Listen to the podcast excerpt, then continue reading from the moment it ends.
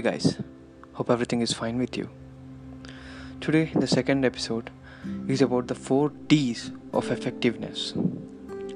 The first one, desire.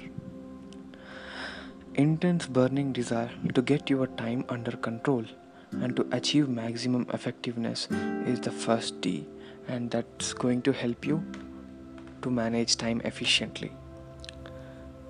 So, I would like to give example of Gandhi just look at his journey.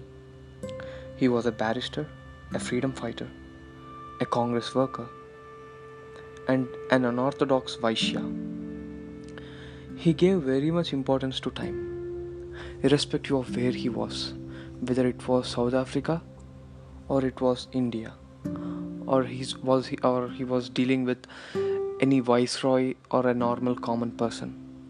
He used to have a greatest desire of making something great. So that's about the first desire. Coming to decisiveness, the point here is to make a clear decision that you are going to practice good time management techniques until they become a habit. If you look at Gandhiji, uh, he got married at very young age. He was just like us. No, not decisive in life initially after few blows like his father's death and financial, pro- financial problems, he made a decision of coming out of them.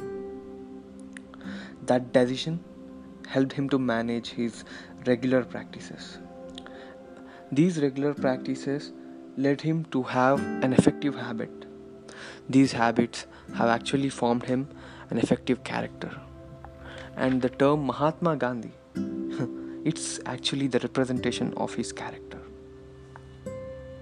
And that's the second d decisiveness. The third one is determinant. It is willing to persist in the face of all temptations.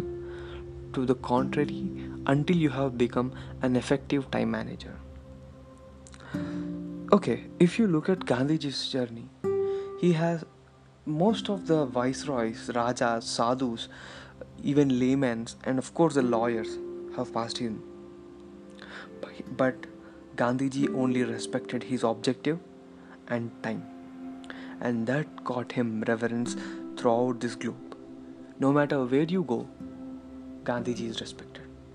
The main reason is he was determined about his objective. He valued his objective more than anything. And f- coming, that's the third one, determinant. And coming to the final D, that is the discipline.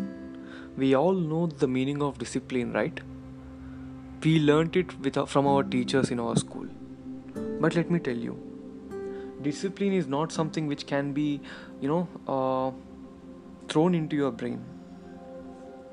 Let me give you example of Gandhiji himself. He was de- about his practices. He was determinant about his food about his habits and regular rituals. That itself generated a discipline of managing time within him. And finally, there, there's a beautiful word said by him. Like time managers, time management is nothing but life management. Because life is nothing but time, right? Good time, good time management and personal productivity begins by valuing your life and every minute of this life. So, this is about the second episode of our podcast Time Management with Dheeraj. Thank you, guys.